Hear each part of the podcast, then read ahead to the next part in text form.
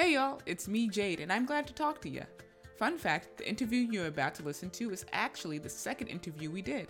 Technical issues are wild like that.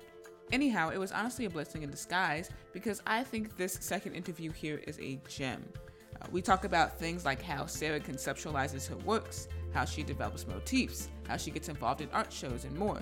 As always, there is an extended version of this interview on our Patreon, so if you want more, you can go to our website, www.wgcproductions.com, click Patreon in the navigation bar, and check it out. Episode transcripts are also available at our website. Alright, I won't keep you long. Episode 205 is coming at you, and remember, this is a WGC production.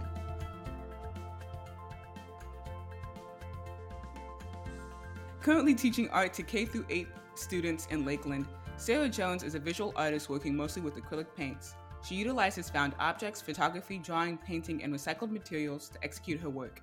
The inspiration is life experience, the motivation is the people she comes in contact with. She finds that using recycled canvases and found surfaces are an essential technique to convey humanity in her work. Objects can hold the worst memories or nostalgia. A painting can make you reminisce or recoil.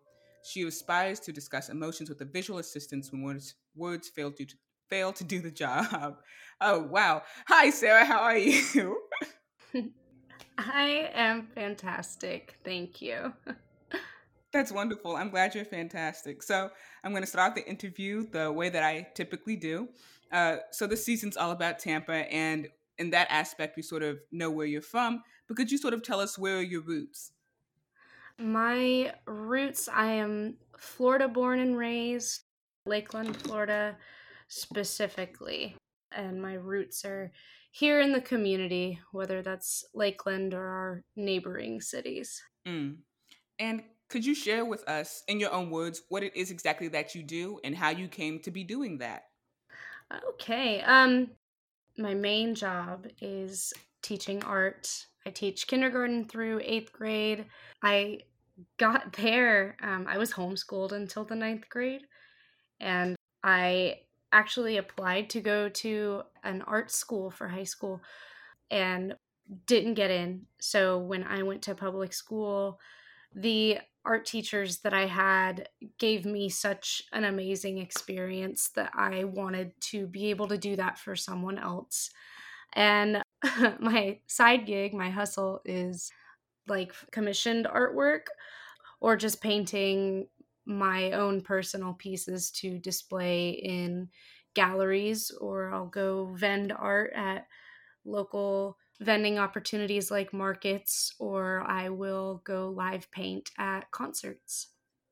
Mm. And could you describe exactly what your artistic style is uh, for people who've never seen it before? How would you put it in your own words? I like to describe myself as a um, as leaning towards surrealism. I really like color theory. So I usually start with a color that I want to work with. I like to have my subject or subjects on a solid color background. That way, the focus is completely on them. And most of my work comes from the idea is something that I'm going through or current events and um, I will try to create imagery that I can interpret as what I'm going through or whatever my subject matter is, and um, keep it vague enough so that the viewers can come up with their own idea or their own opinion of what they're looking at. Mm. And that sounds like a really thought out sort of philosophy behind your artwork and the paintings that you do. So, how exactly did you come to develop this idea of what you do? Like, how did you start and how did you get to the point where you are now? I feel like my parents decided I was going to be an artist before before I did. Oh. like when I was when I was like 3, my dad would um, buy my parents would buy me disposable cameras and go get them developed for me and my dad had like his own collection of cameras my mom would send me to my grandma's house with like a whole ream of printer paper because I would use up all of their paper in their house. And my mom made sure that I was in art classes all growing up. And I really was, um, my medium was photography when I started. And when I got to high school, I was put into a draw paint class that I really hated. I didn't like drawing. And I came home one day and told my dad that I wanted to switch out of the class to do a different art class. Mm-hmm. And that day that I came home, I had also brought home what I was working on in class. And it was, I, I always get embarrassed when I say this, but it was a drawing of Ringo Starr from the Beatles. but my dad loved it so much that he was like, You are not allowed to switch out of this class. Um, and I'm glad he said that because from then on, I kind of slowly switched over to painting. I still use a lot of my own photography as a reference for what I'm painting. I actually very much prefer that. Sometimes I will use an image that I get off the internet, but yeah, I a lot of my my work is um, based off of something I've already taken a picture of. So yeah, that and a, a lot of art classes, a lot of art history classes, kind of just got me to the the style that I've established now. Okay, that's interesting. So you say a lot of art history classes and art classes help bring you to this artistic moment in your life. Of course, like people don't stop learning once they're outside of school. So how did you continue learning once you were outside of uh, school in that academic environment? Well, my friends and my family have really helped me in in my artistry whether that was inspiration or support. But I started kind of changing my style of, of painting based off of the feedback I was getting from other people and what they connected with. And I've also had a lot of friends show me different types of artwork that definitely influenced what I do now. And one thing that you said was you started changing your style based on feedback. As another artist, I know feedback can sometimes getting feedback can sometimes be an interesting experience because you have when you have a lot of stuff coming at you, you have to sift through. Yes, I'm going to keep this. No, this isn't relevant to me. So on and so forth. So how does that process work for you? Ooh, at first when I was moving into painting as opposed to photography, it my work was a lot more about design than actual like having a meaning behind it. I think other people got tired of my work too because it was like, oh yeah, that's that's pretty. That looks good. and I was like, I want to I want to like have a real reaction. I want somebody to connect with the artwork that I'm making and just like how you can really relate to lyrics in a song um, or seeing like a dance can move you um, I was like, I I want someone to be able to look at my work and have an actual reaction, good or bad. I I even like it when I can paint something that upsets someone. Mm-hmm. so, uh, what works of art specifically do you have a reaction to? What's your sort of inspiration, and how do you see your inspirations feed into the work that you produce? Ooh, so I have a lot of inspiration from like the surrealist painters like Kay Sage or Dorothea Dorothea Tanning. Mm-hmm. Um, they do very dream-like environments, and same with like obviously like Dali is a huge inspiration. Um, but of course, and Rene Magritte is like one of the top for me because he does a lot of what I like to do with a bright background and a very um, solitary subject in the middle. And then there are a lot of like contemporary artists that I've found recently who have absolutely blown me away. Um, there's one artist, Chelsea Gustafson, who paints again a brightly colored background with a very solitary image in the middle. She does paintings of chairs usually, um, but they are beautiful and they are super realistic. Um, there's another artist, Lori Bell Spirovsky, who paints images of items in in long hallways or in rooms with large art large arched doorways um, which directly inspired one of my more recent paintings. Um, and then there's another another girl named Lola Gill, who does these insane realistic paintings of like glass that I was like, wow, one day, maybe one day I can paint like that. And then uh, there's another really random one because it's not really in like the surrealist style, but there is an artist, um, Emilio Villalba, who has this very like Van Gogh type style of thick application of paint, but everything he paints is um it's like a sentimental object or just a person casually sitting in a chair, but the way the image hits you gives you such a strange sense of like nostalgia. Yeah, that's I really I if I could do only paintings that make people have a familiar feeling like those do, oh, that that would be the dream. And why is that? Even in your bio, you mentioned that uh, the word nostalgia popped up. So, why is nostalgia and something that you want to convey to your audience in your work? Why does that speak to you?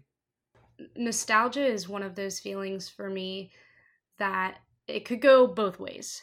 I feel like nostalgia usually has like a positive connotation to it, but I want someone to feel something familiar when when they look at my artwork. I recently I did a a series of drawings where I I found this giant gallon Ziploc bag of someone's family pictures, like a bunch of Polaroids and and film photos from like the 60s to the 90s and um, I did a, a series of drawings where I just copied those images perfectly.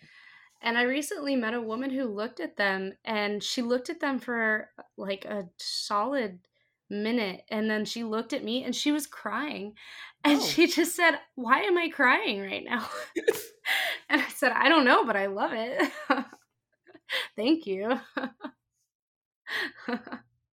um but yeah, it's I it's hard to connect with people that you don't know. And I would love for my work to be that bridge between us. Just like we all connect with music, art is another one of those outlets. So it's it's like an honor to be able to have people look at my work and have a connection with them. Mm-hmm. Now, one thing I did want to ask is since you're also an art teacher and uh, you teach young young kid, well, not young kids, eighth grade's not it's like 13, 14. But since you teach children art, one thing I did want to ask is art has a long tradition of looking to the work of children and the work of untrained artists for inspiration for professional artists. Like, for instance, like Rousseau, that was his whole thing. So, mm. like, do you, as Sarah Jones, the artist, do you find inspiration in the artwork of your students? And if so, how does that affect uh, your art? So, you'd be surprised at how good kids are at describing emotions through drawing. So it's great to have a child draw something and them tell you what what it means to them. I've had students draw something that, you know, it's like simple things like this is my family, this is my dog. Um, and they're so proud of it. Um, but I've also had them draw things that I'm like, well, this is this is kind of creepy. Can can you tell me like what's going on here? What made you feel like you should draw this? Is this something that you see often? And I think the main way that they they really inspire me is having patience with yourself as an artist because when you sit down to draw or paint or or to make something you already have the finished product in your mind and nine times out of the t- out of 10 these kids will get frustrated and want to give up because after 10 minutes of drawing it looks nothing like what they had in mind. So their their thoughts automatically go to this is this is bad. This is awful. This doesn't look like what i thought it would be. And i do that all the time with my own work. I i hate it and i'm frustrated with it almost up until when I'm finished with it. oh, um, okay. yeah, because you you want it to look like what you had in mind and it takes a long time and a lot of hard work for it to get there and not only uh, do you, do you have to talk them through that um, but also i can't tell you how many times i've had the conversation with them that's you know there's no such thing as good or bad art there's only different styles so you shouldn't look at you know your peer next to you and think, oh my gosh, theirs is so much better than mine. So obviously mine must be terrible. So it's taught me, you know, to do that with my own work. I need to be patient with my process. And just because I see uh, another artist with work that blows me away, that doesn't mean mine is not as good, you know?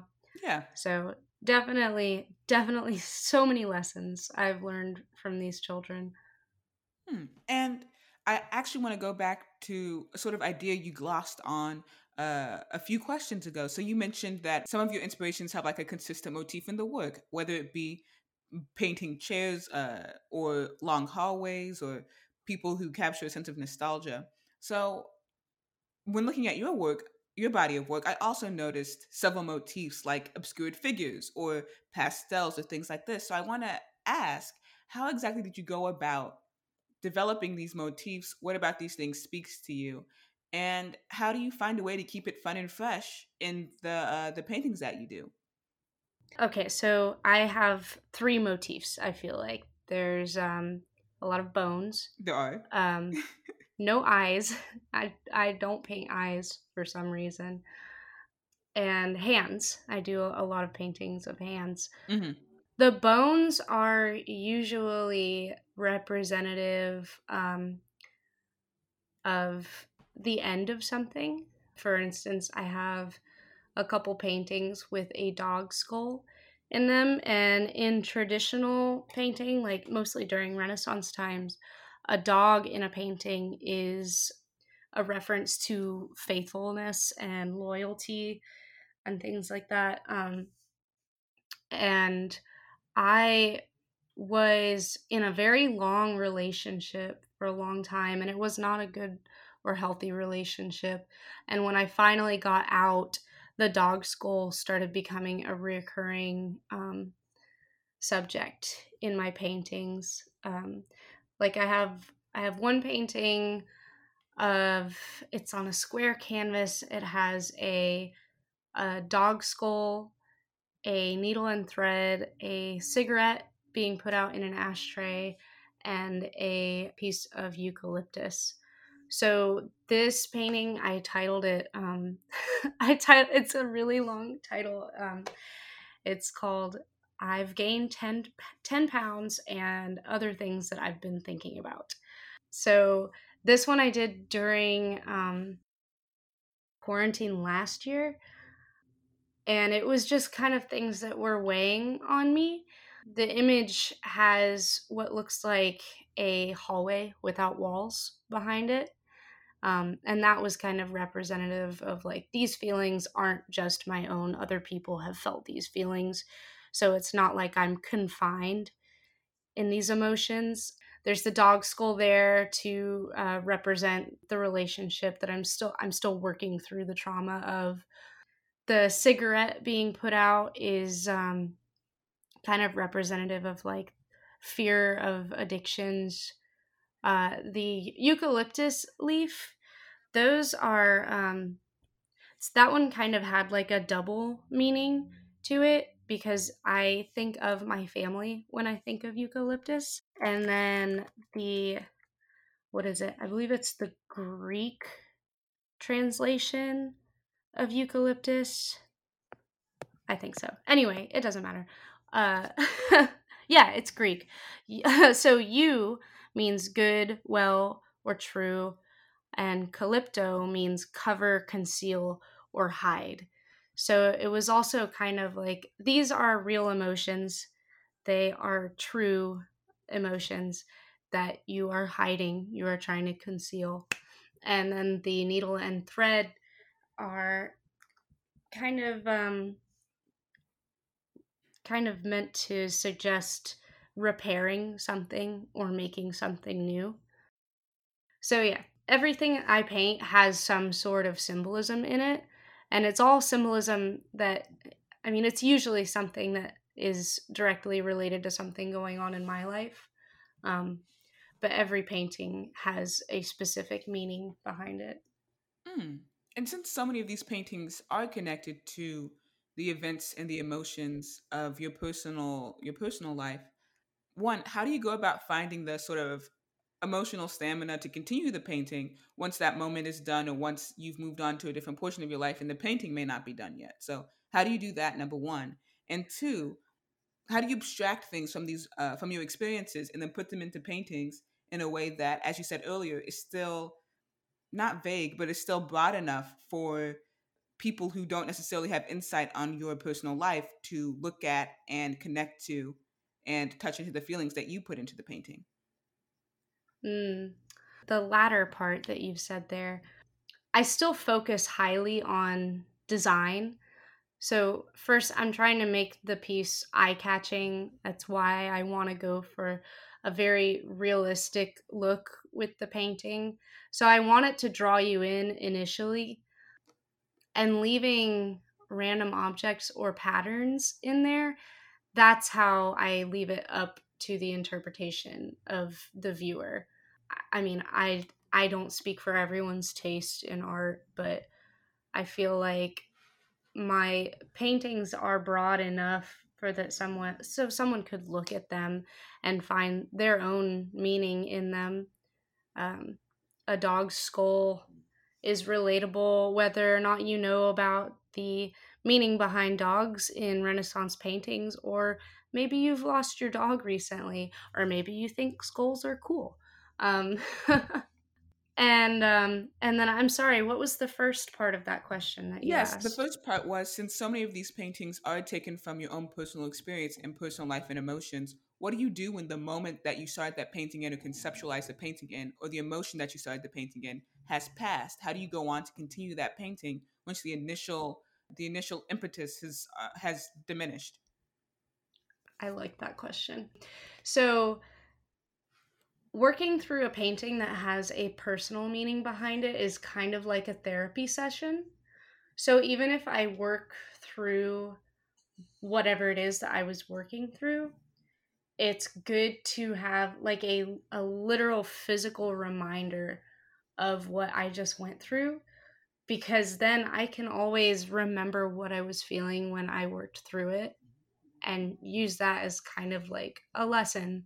You know, this is how you felt then, this is how you felt afterward. If you need to go through that process again, here it is right in front of you. Mm-hmm. I mean, it's like, it's kind of like journaling, if that makes sense. It does make sense because it's still, what's it called? Making the internal things ex- externalizing. That's what it's called. Yes. Um, yeah. So, how do you go about selling these paintings? If you do sell your paintings, uh, paintings like these, rather, but since they are so personal to you, how do you go about marketing them and selling them like they're um like they're commodities rather than memories?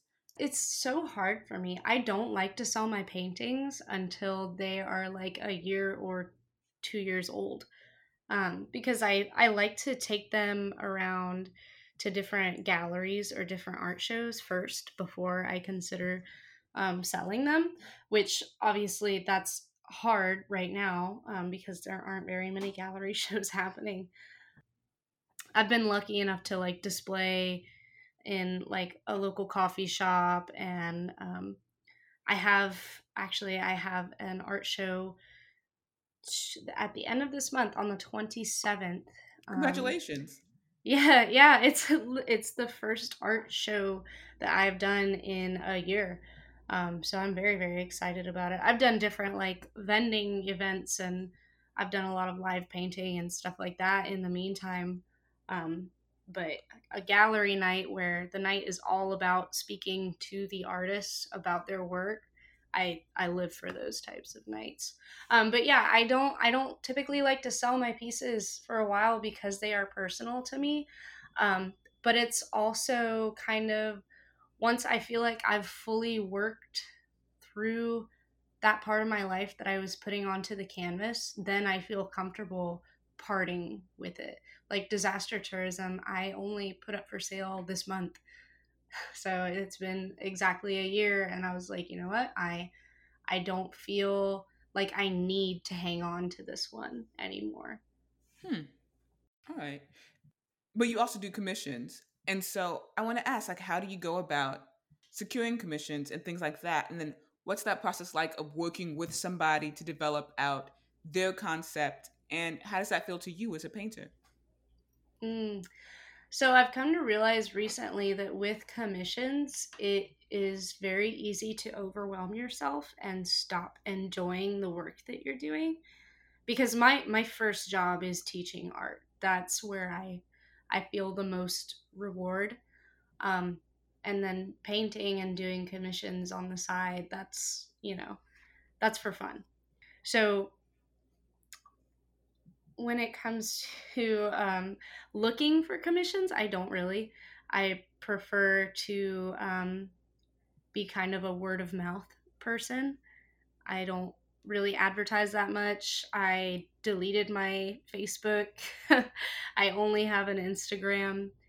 And um, I really just prefer to um, work with musicians and paint album covers. Um, and then make paintings for my my friends but i mean i'm i'm not opposed to working for people that i don't know i love networking and i love creating things for for people especially when it has like some kind of meaning for them. Um, i did a, a drawing uh, of two hands extending towards each other. And one of them is handing the other hand three olives on a stick, and that was for um, someone's family member who their husband had passed away.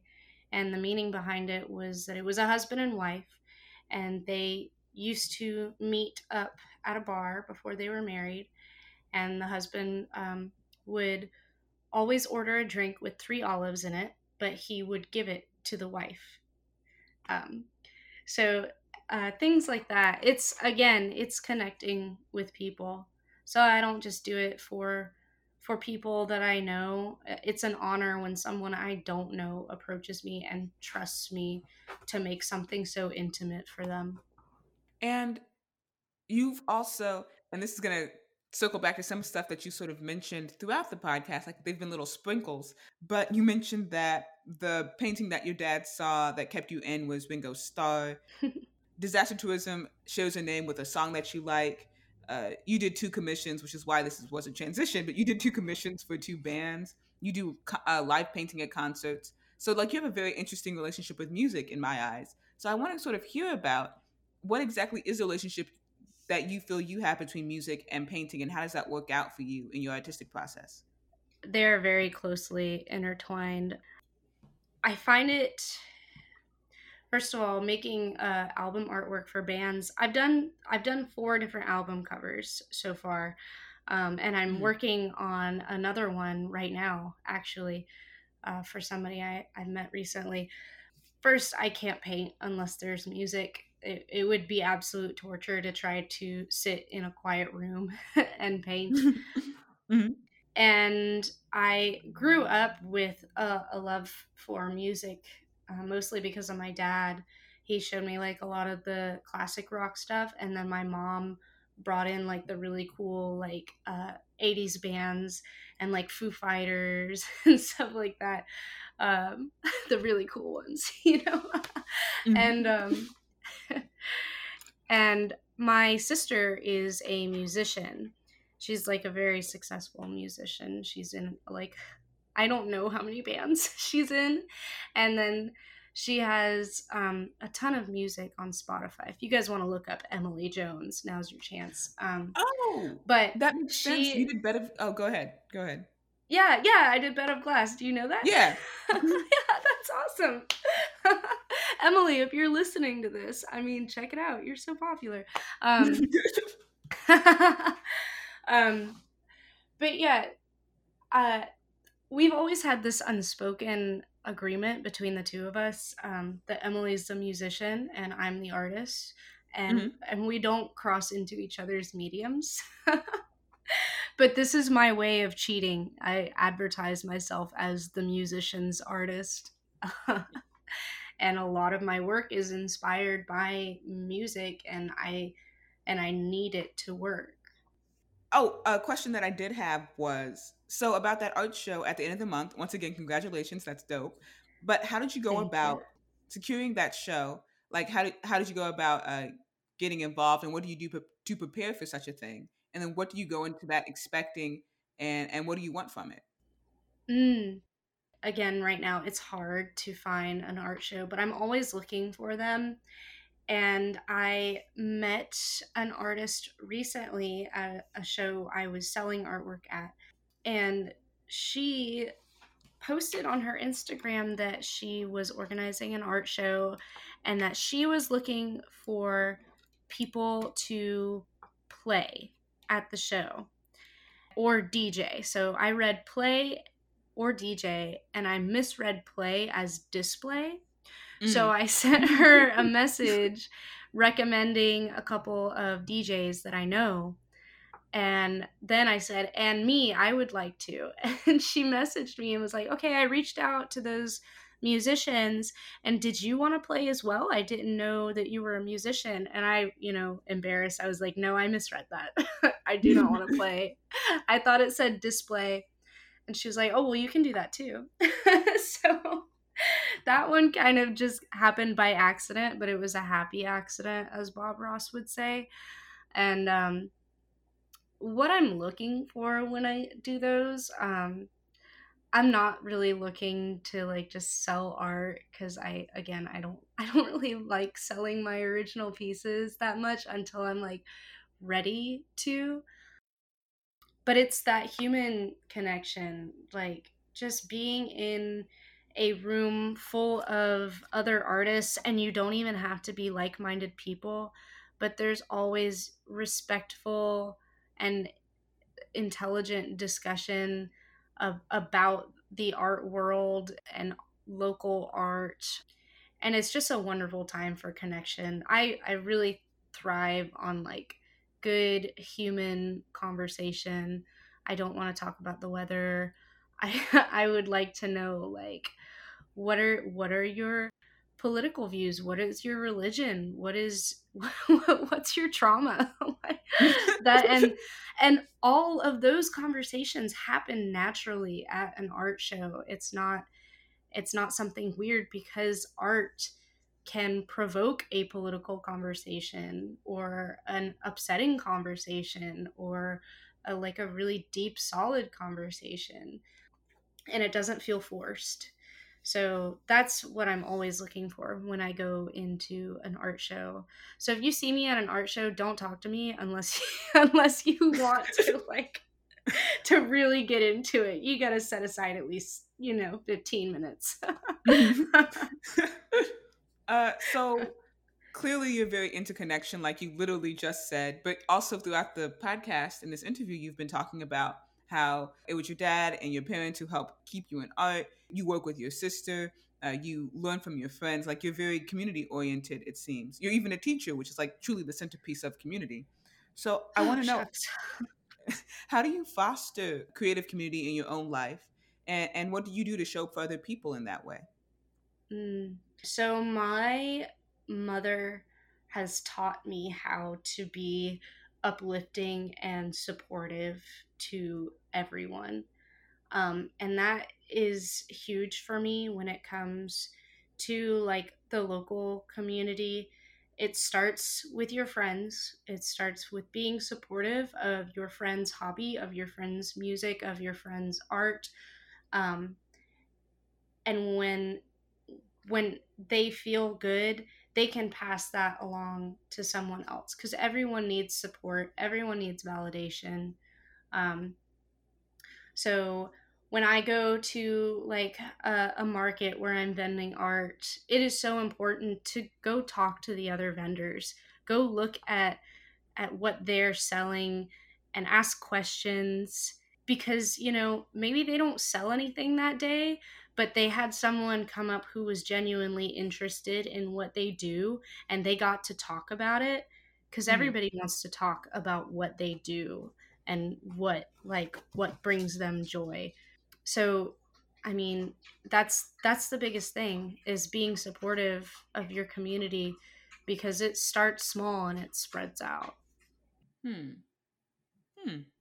And another question that i had about sort of connection and things like that is do you have any other local artists uh, or artists from lakeland or wherever who you would like to take a moment to shout out at this moment so that other people can find oh them and so on?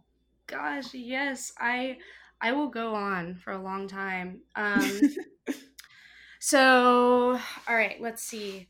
For local artists i am gonna shout out my friend julia patrick. Georgia lynn dean is another one. Gabby's art gallery we have let's see, Gianna Santucci. I think she's Orlando based. But oh my gosh, if you like realism, let's see. Um I have like a huge like musicians community here too. We have like Deek Beats, we have um my sister Emily Jones and the mm-hmm. bands mm-hmm. that she she's in um Clang, Rover, um uh, another friend of mine, Rachel, who's in Bucoda. Oh man, Eric Collins from Mr. ENC, who shout out to him. He just booked Furnace Fest in Birmingham, Orlando, um, in September. Birmingham, Orlando. I said Alabama. Yes, I noticed, but I I wasn't to say anything. oh my god! Don't let me make a fool of myself like that. My gosh. And this isn't technically like um I wouldn't say art specifically, but within our community, um, we have like Stephanie Gregg who runs Buena Market, which is an extremely um, diverse market where you'll find like poets. My my friend Diana from Orange Blossoms Poems. Um, you've got um, uh, Andrew from 1692 Coffee. It's things like like that um, that really come back to our community and helping out artists because they're giving us a place to go. Um, like I used to, I was teaching art and then I was waiting tables on the weekend because I I couldn't I couldn't make enough money selling art um, to do that and then Stephanie Gregg comes along with something like Buena Market. Um, and I was able to quit my second job because I was selling artwork at at these markets and actually making enough money to support myself and more. And since I started doing that, I like this month I have three three markets that I've done. I've done a live painting at the Lakeland Lo-Fi event hosted by um, Deek Beats, which is called Park Chill. Uh, I have an art show at the end of the month, and I quite possibly have another art show on that same day on the 27th, hosted by Ooh. the Lake Wales Art Council. Like, I I feel like I I'm doing it. you really are. Yeah. Like actually doing it. And it's because I've gotten support from these other artists, from these musicians who have asked me to do their album artwork, from these people running markets, from these people hosting concerts. Like it all comes back and you know, that's because I introduced myself and complimented what they were doing. They give it back to me. So, I mean, I'm going to bring it back to community again, but it's it is so big to support the people around you um, because that's that's the best way to build them up and help them be successful. All right. Well sarah we are coming to the end of the interview we're at our final question. You like you said you're really doing it. Uh, you have all these art galleries but beyond that you're building a community of artists and like-minded people and you're really building these these bonds which may very well last lifetimes you're sewing back into the um, artistic minds of the future and you're giving them these these tools and talents and uh, opportunities to express themselves and become fuller people in that way uh, you really are doing it so i want to know how will you know when you've made it Hmm. Well, to kind of go back to what I was saying, like I feel like I've made it because I've found that happy median um, between like making art for work and making art for other people. So right now I'm at the point where I'm making art for for myself and for other people. I'm I'm not going to make it for work. I'm not going to do it for money. I'm going to do it for my community and for people's mental health and for opening up discussions and having hard conversations and um, yeah i think i think i'm there. I'm i'm happy with what i'm doing whatever happy means um, but i think i'm there. I made it. All right. Well kudos you made it. Can you tell can you tell the people where they can find you? Yes, um, my website is sarahsavannahjones.com. Um, my Instagram is Sarah period Savannah period Jones. Um, ah. And those are the two. Don't try to find me on Facebook, it's not there. And you have just finished listening to episode 205 of On Their Way. On Their Way was created, hosted, and edited by me, Jade Madison Scott. The theme was composed by Bajo Alvarado, and the logo was created by Amaka Corey. Want to hear something neat? I'm going to assume you said yes, but I can't actually hear you. Let's just roll with the punches. You can listen to an extended interview of this interview. Nope, I said that all wrong. You can listen to an extended version of this interview on our Patreon. Cool thing about Patreon is that your monthly subscription helps us make content and you get cool extras. To go join, head over to our website, click Patreon in the navigation bar, and boom. You can also help support us by following us on Twitter and Instagram and telling your friends about us. You can also swing by our store on our website and pick up some fly WGC merch. It all goes right back into making content you like. Alrighty, as always, I appreciate you and remember to take care of yourselves and each other.